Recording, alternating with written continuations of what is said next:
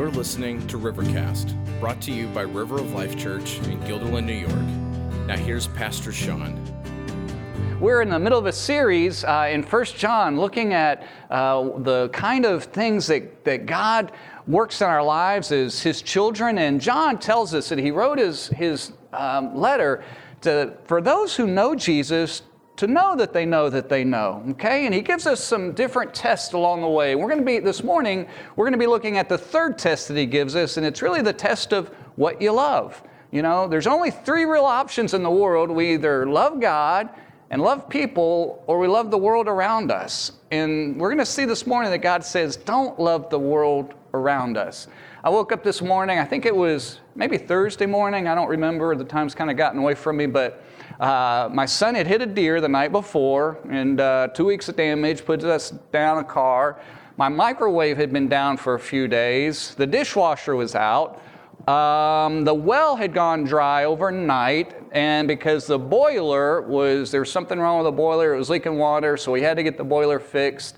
And it seems like there was another thing along the way. And, you know, to be really honest with you, even five years ago, I'd have just been like, what in the world? You know, this is crazy. Now it's just like, okay, God, I guess we're just going to, you know, walk forward one step at a time. So, needless to say, I had a honeydew list yesterday, all right?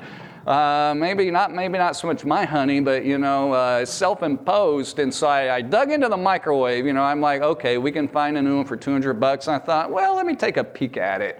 And uh, I pulled out my, uh, my meter and kind of checked a couple of things. And uh, I know way more about microwaves I never knew that I never knew. Did you know you're supposed to stop a microwave before you open the door? How many of you knew that? Don't do that. Like, op- stop it before you open it because there's a bunch of switches in there that uh, tell the microwave to stop working because those switches, if, they, if your microwave runs and the door's not closed, it's not good for your health generally, you know. So, uh, so you really are relying on an emergency backup whenever you open the door and it's running. So anyway, one of those switches was bad. Long story short, I managed to fix it for free, which is pretty cool. You know, like 200 bucks. I even went afterwards. I'm like, hey, honey, you know, this was a couple hours. I made like a 100 bucks an hour. I think after this, I ought to get paid. Like, can I get 200 bucks to go do something? And that didn't really go over well. I think she probably thought, yeah, the microwave's been down a week. You owe me money, not the other way around. It's really what was going on in her mind. She didn't say that, but I think that's what was happening you know, pulling out that little meter, I could kind of test each switch. One of the switches was bad and figure out what was going on. And uh, in the end, I just needed to clean it up and play with it a little bit, and we're back in business. John, First John is like that. John has given us several tests that we can objectively examine in our life, and we can even use, if, if we're careful and in discerning in other people's lives, to get a sense of where we are spiritually before God. The first test that we looked at was a, a test of light and darkness, really a test of sin. God, you know, t- said in 1 John, He said, Hey, if anyone says that they have fellowship with the Father, but yet they're living in darkness and sin, they're not. They're lying. The truth's not in them because God is light, living in the light. They're, if they're, it's a test of sin, really. It's looking at your life, and if, as you examine your life holistically over time, just you are your life is given to those things of darkness.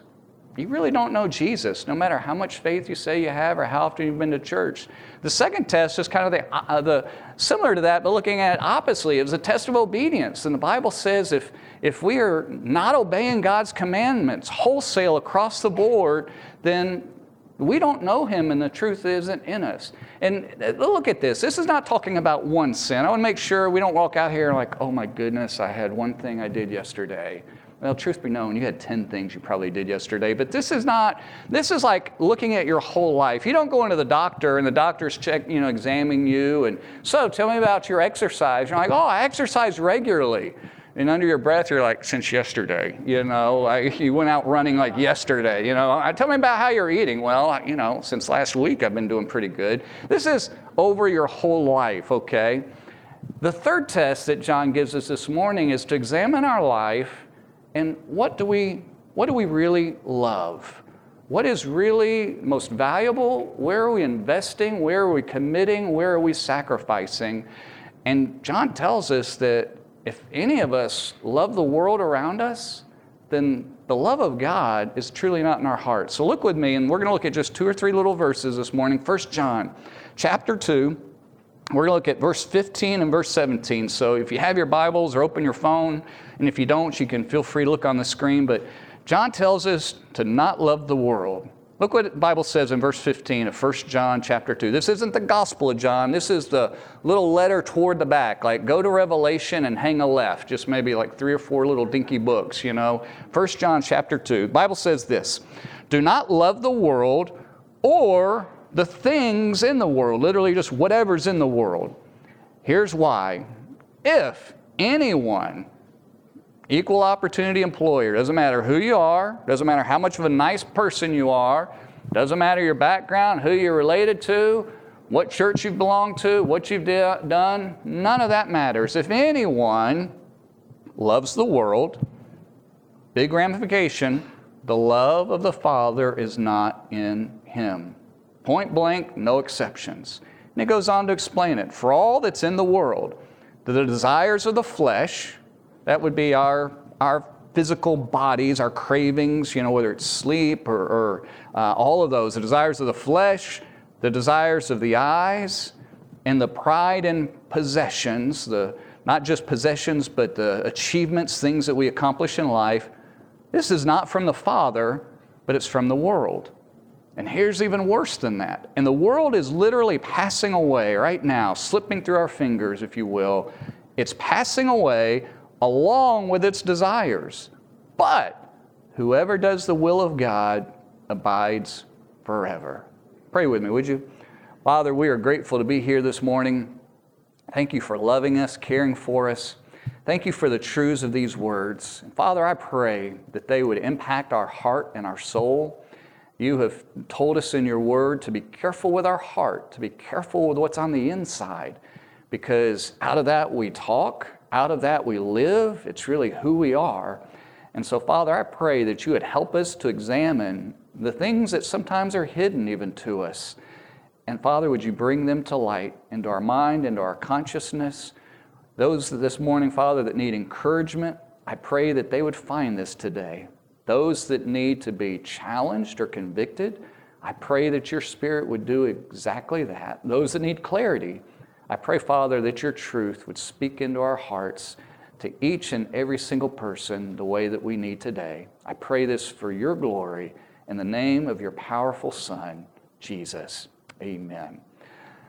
So, John gives us a stiff warning, very simple. He tells us not to love the world. What, is, what does that mean to love the world around us? We, we live in the world. We, we can't truly be separated from the world. If we went back in time and studied all the different religions of the world, every one of them, for the most part, has tried to have their little thing the way that they can escape the world. Um, you know, whether it's meditation coming out of the Hindu background and trying to blank your mind out and, and remove yourself from the world, uh, to even the monks and going back into Christianity and its version. There, was a time people would say, well, let's, let's remove ourselves from the world and live inside of a, a monastery and let's remove ourselves from all the temptations and all the things and kind of isolate ourselves. And, and John tells us this morning that all of us, not, all of us are to not love the world. He says, don't do it. Be careful. Be careful not to do that. So, what does that really mean? I want us to recognize first off that there's two kind of kingdoms in the, in the world, if you will. I'm going to use that word a little bit differently. Two kind of kingdoms in the universe, if you will. There's, there's God's working and there's the world's working. Look at, at John chapter 15 and look at, at verse, uh, verse 19, I believe it is. John 15, 19. It should be on the screen here in a minute. But if you look at that, I'll just read it there. It'll be a little easier for me. Look what the Bible says. Jesus is talking here in the Gospel of John. He says, If you were of the world, he's talking to his disciples, people that had, are following him. He says, If you were of the world, the world would love you as its own. It would receive you, accept you, take you in as, as a part of it. But because you're not of the world, but I chose you out of the world, therefore the world hates you. Jesus says, guys, there's two completely different things going on here. You're either a part of the world system, a part of all that it has to offer, and if you were there, the world would love you and take you as one of it. You'd be wearing its team jersey, if you will. But truth of the matter is, is Jesus says, I've chosen you. I've pulled you up and out of that world. You're, you're different because you are my follower. God Himself is not of this world. And, and Jesus is telling us that when He saves us and forgives us of our sins, we're no longer in this world. And here's the, the tension, if you will. Look at what First John says, and we'll look at this verse in a few weeks, but the Bible says this We know that we're from God, and the whole world lies in the power of the evil one. You see, the world around us is under the sway and influence, under the authority of the enemy, the sworn enemy of God, known as many things the father of lies, Lucifer, Satan. Uh, he runs and rules everything in the world around us. We shouldn't be surprised. Uh, we shouldn't be surprised when we live in a state that, that passes laws that allows a person to have an abortion all the way up through to birth and even after that. I have to tell you, I grieve as a, as a pastor at the, the men and women who believe that lie. I grieve for them.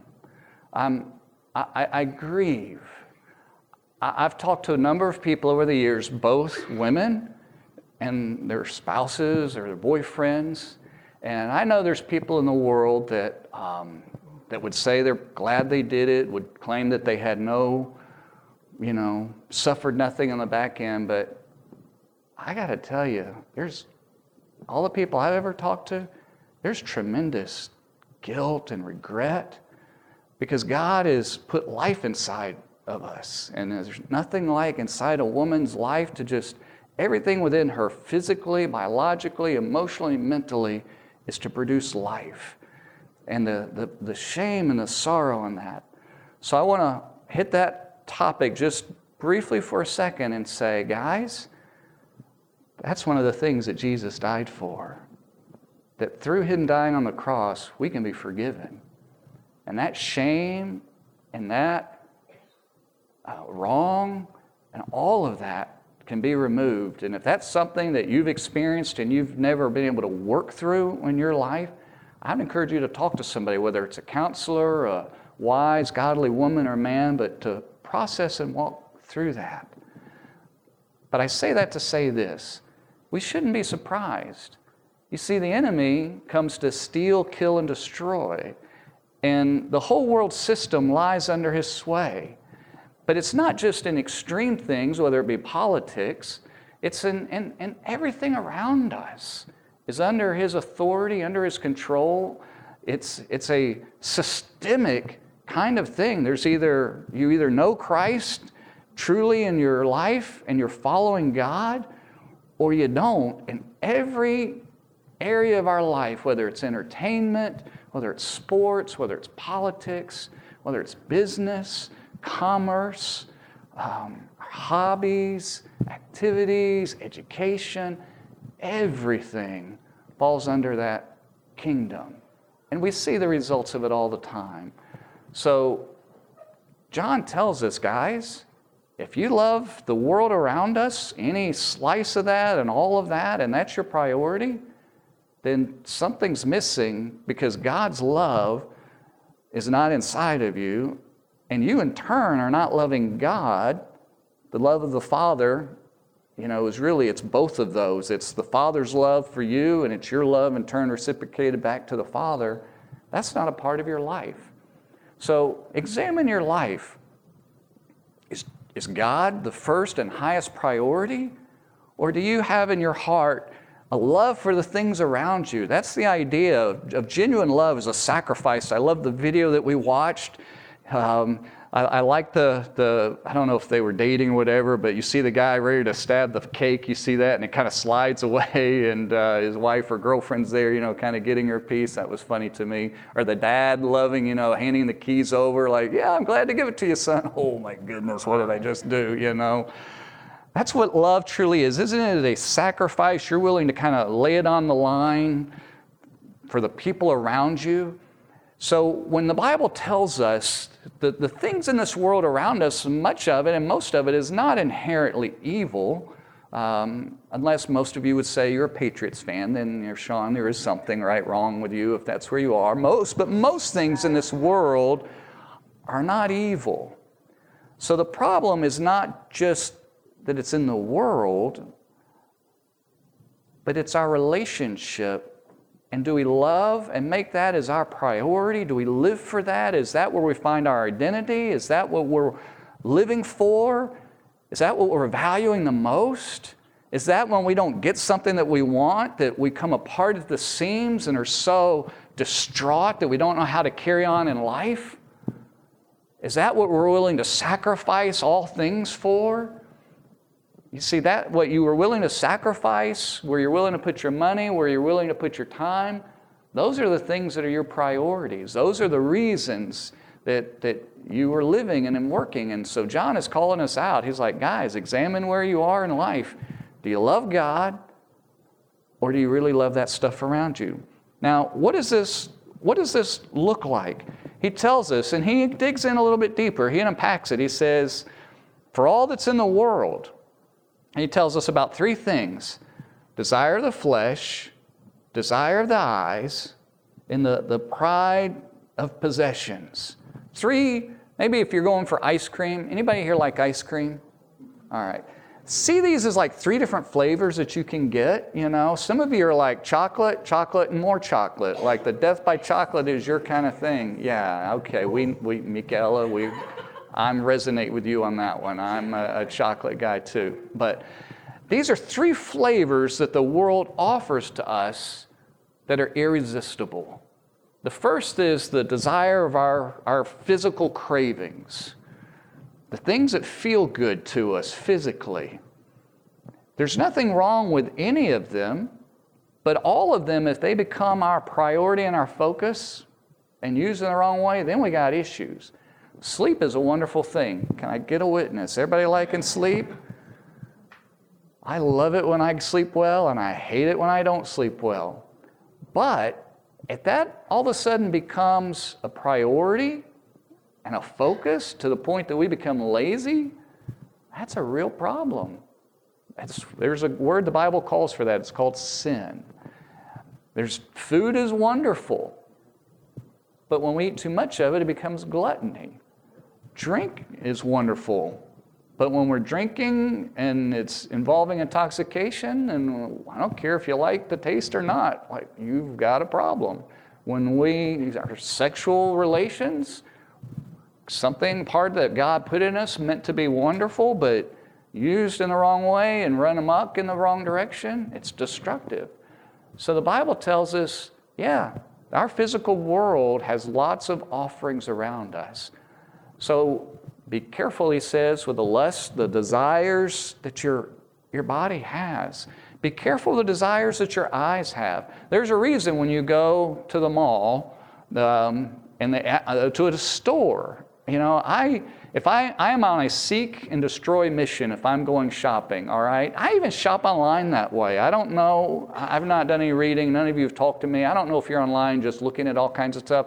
Amazon does that a little bit. Like if I go to Amazon, I don't care what's below the little line that I can search for. But they load up all kinds of stuff, and oh, we're going to recommend this for you, Sean, and all that. Like, I'm going to sit around for the next hour and just look at pages of stuff. And that's insane. But stores in the, will do that too. You, I just want a nice, wide, clear path so I can get where I'm going, get my thing, get the, clean, the, the most empty line, checkout line that I can get so I can get to my car as fast as I can so I can get out of there. You with me on that one?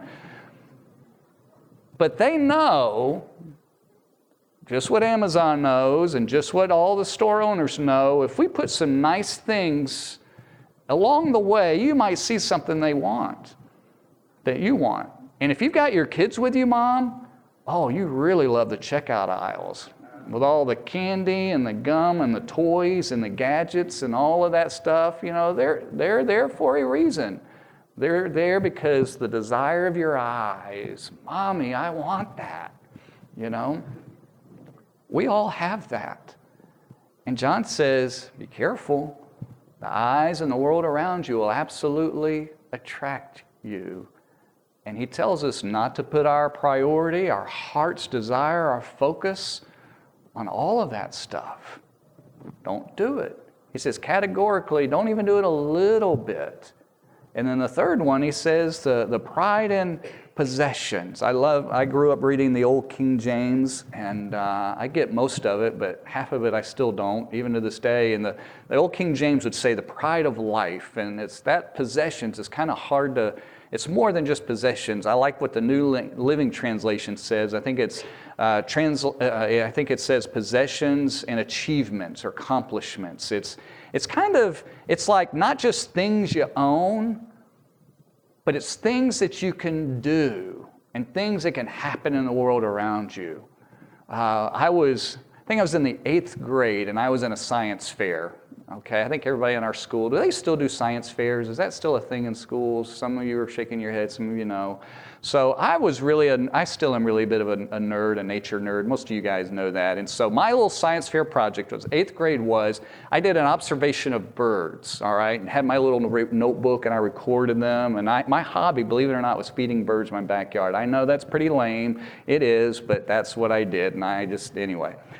Did you know? And I, I, went to a school that was middle school and high school all together. And I, in the eighth grade, I got first place over everybody, all the senior high, all the junior high. I went to the regional science fair, like I guess it was a bunch of schools. I got first place there, like I was going on to the state. And this was a big deal, you know, for an eighth grader anyway. You know, I don't know what accomplishments that you've come up with in life and what you've done. But what the Bible's telling us, if we're not careful, we begin to sacrifice for our successes and our achievements in life. And he says, if we love that, and if that becomes our highest goal, then we don't know Jesus, and his love isn't in our heart. I think it's easy enough for us to get the desiring stuff and wanting things, but we are driven as a people to do well in this world, to accomplish, to get ahead, to financially this, to push our kids to achieve and do all of that. And John says, guys, if that's your real priority in life, if that really is what you love, then categorically, you don't have a love of God living inside of you. He says, watch out. These things, guys, ought to cause us to stop a little bit and examine. The issue is, is what priorities should we put on things? The issue isn't do you own a home or not. The issue isn't should I have a microwave or not. I, my wife didn't even begin to think about that one. You know, just like of course we need a microwave. To be honest with you, I want one too. It's just amazing how difficult life is when you can't heat something up fast. The issue isn't what do you have, what you do. The solution is not removing yourself from a world, selling everything, wearing a robe and living, you know, in, a, in a, a room with just a little cot on the floor and a table the rest of your life. The issue isn't, well, if I'm not supposed to love achievements, I'm not going to try to do anything and I'm just not going to put my kids in school and we're just going to be bums and not do anything. That's not the solution, right? We all get that. So what is the solution? The solution is is where's your heart? Where is your priority? Are you, are you living in this world in order to bring glory for God? Are you living in this world as a reflection out of a devotion for Him? Or is really your priority just to live your life in this world? You see, God wants to save us out of this world. Think about it this way. When we read that verse a minute ago in John 15, Jesus says, I've chosen you out of this world. It makes no sense for us as Christians to begin to live our life loving this world because Jesus is like, I pulled you out of this cesspool. What are you doing? Putting your heart's desire in that. Look, I gave you, I've given you everything. I have saved you out of that. You turned away from your sins. I don't want you going back to that. Don't go back to that. So, our heart should be completely, we ought to live in this world knowing that we're swimming around every day in a world filled with dysfunction, filled with all kinds of landmines and pitfalls that attract us and catch us. It's what the enemy used with Eve. If you go back and read the book of Genesis or the chapter 3 where Adam and Eve sinned, the Bible says she was tempted with all three of these things. Satan presented her with a fruit. Most I can't believe it was an apple. I think there was a one of a kind tree and that was it. But he showed her a fruit. And the Bible says when she saw that it was good for food, in other words, it would be good for her physical appetite, saw that it was beautiful to look at, it was pleasing, and saw that it would make her wise. In other words, give her that achievement and accomplishment of life. The desires of her body, the desires of her eyes, and desires of accomplishing and having in life, the Bible says that she took it. She fell for the world. You know what Satan did when he tempted Jesus?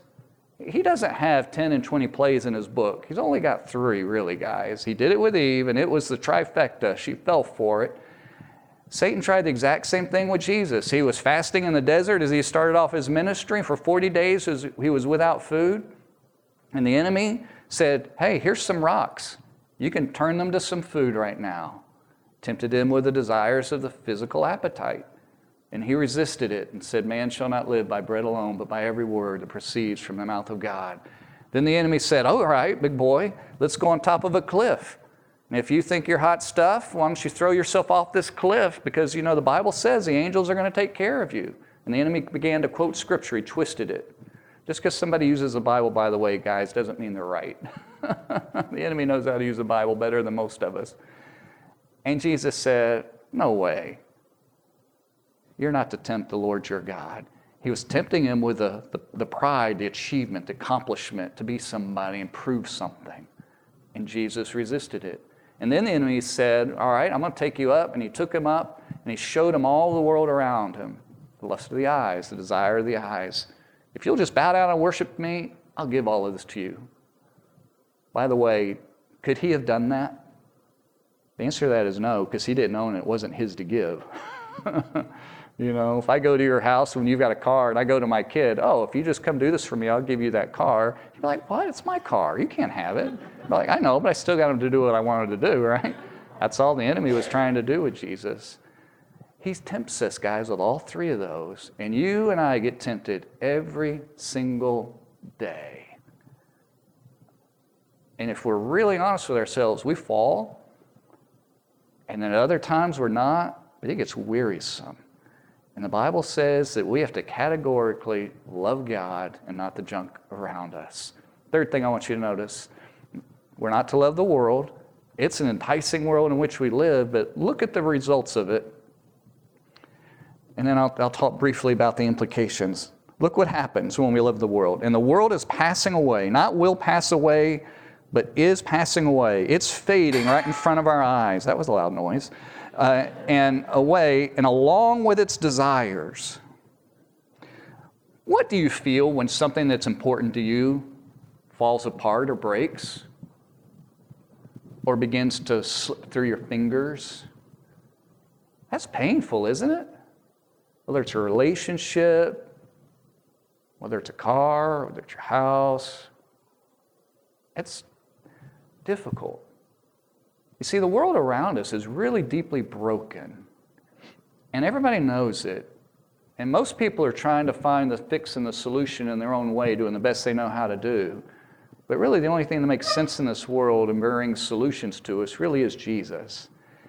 But all of us, at one point or another in our life, and some of you may be there now, I don't know, but all of us have pinned our hope on the things that this world has to offer.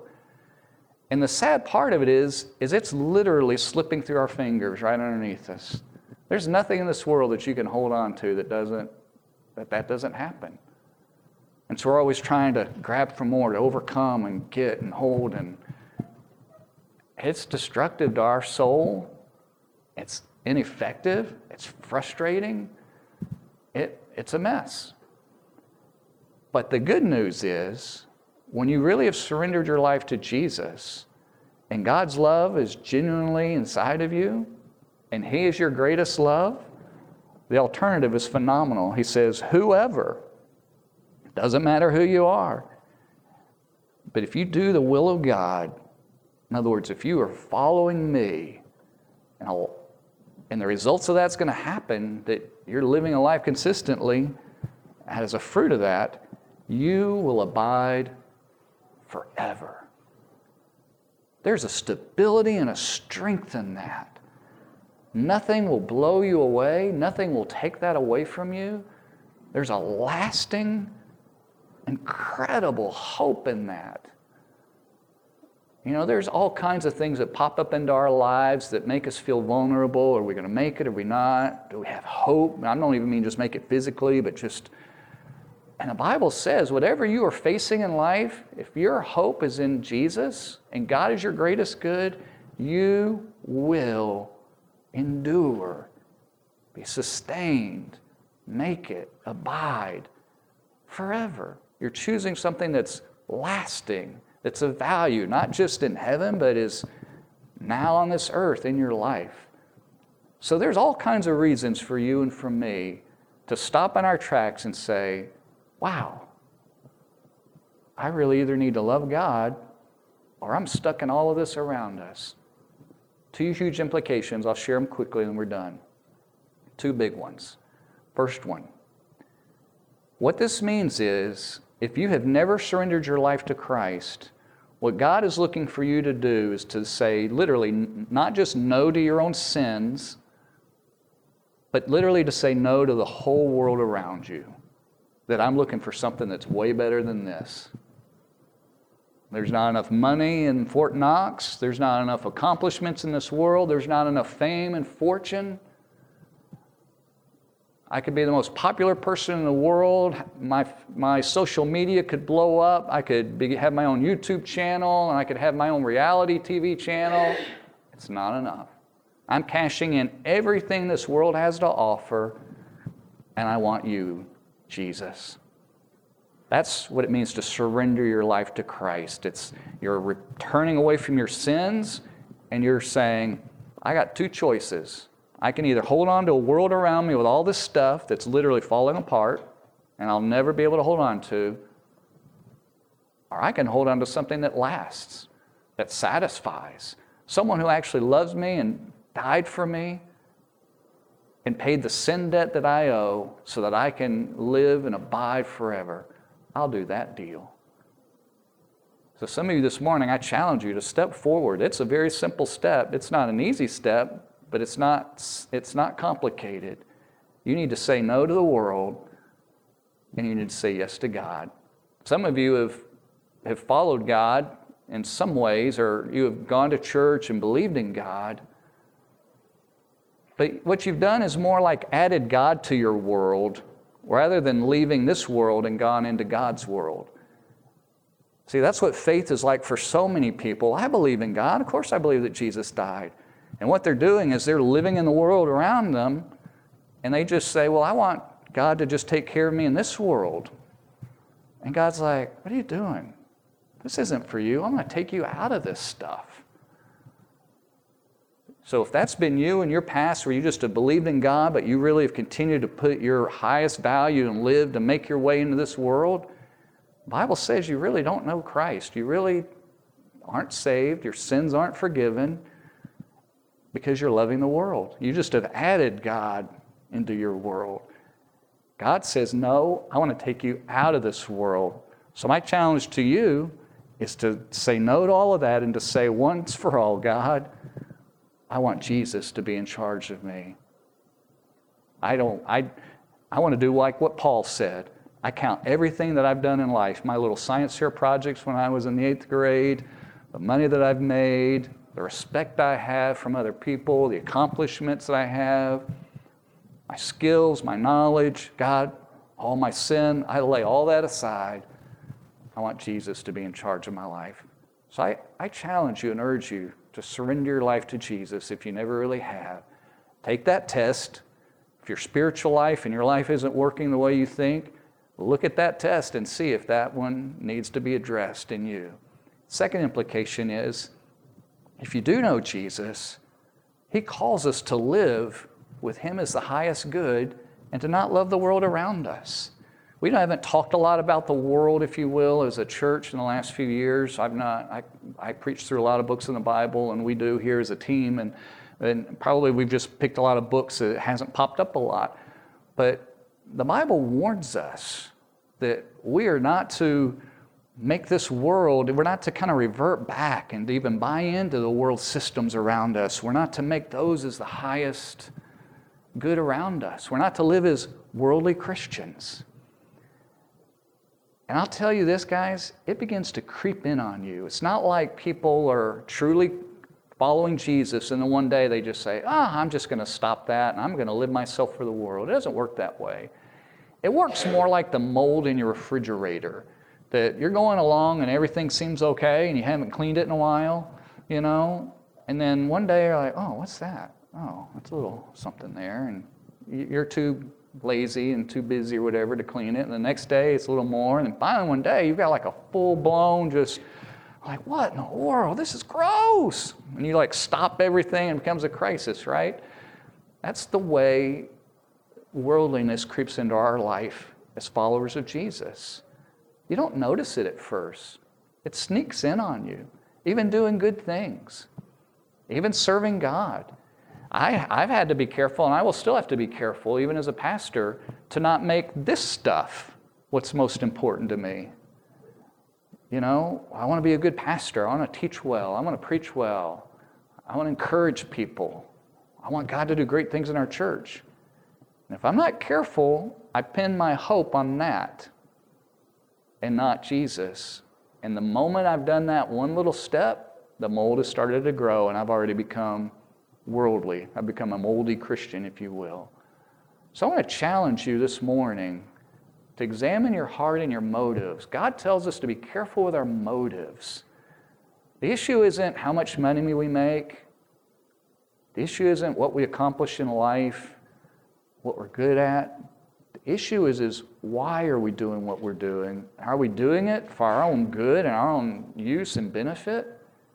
Are we doing it truly as a reflection of a worship and praise to a holy God is in heaven? And are we living our life in such a way that He owns it all? In other words, are we willing for God to take some of that stuff away and say it's okay? Are we willing to live in a way that we live simply for Him? I like what one person said living for an audience of one. There's only one person in the world that we need to one person that we need to please. Just one. Just one. Not lots of people, not even ourselves, but one. So this morning, I want you to do kind of a little heart check. Ask God if you would.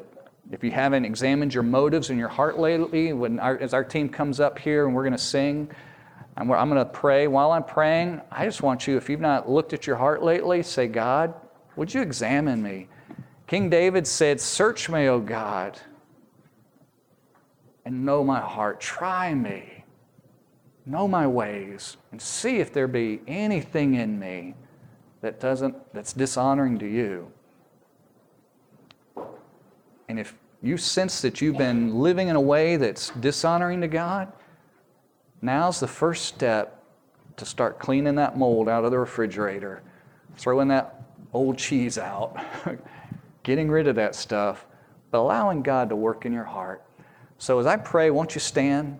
And our team is going to lead us in a couple of songs just to help us to reflect and think and pray, to respond to what God is speaking to you through this message, through the singing of the words. But pray with me, would you? Father, thank you for the Lord Jesus.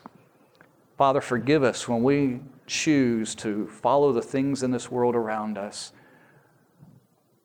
Lord, we are to truly live in this world. In fact, you don't want to take us out of the, all of us out of this world. You want us to live in this world in a way that reflects your light to others. But Lord, we're tempted regularly by the desires of our own bodies, by the things that we see and crave, and by the owning and the accomplishments and the accolades of this life. Lord, may we throw all of that away and may may we daily simply say, You are enough. Lord, I, I call us as a church to that point. Would you speak into our hearts in this response time? I pray in Jesus' name. Amen. Thanks for listening to Rivercast, brought to you by River of Life Church in Guilderland, New York. Visit us on Sundays at 10 a.m. or online at riveralbany.com.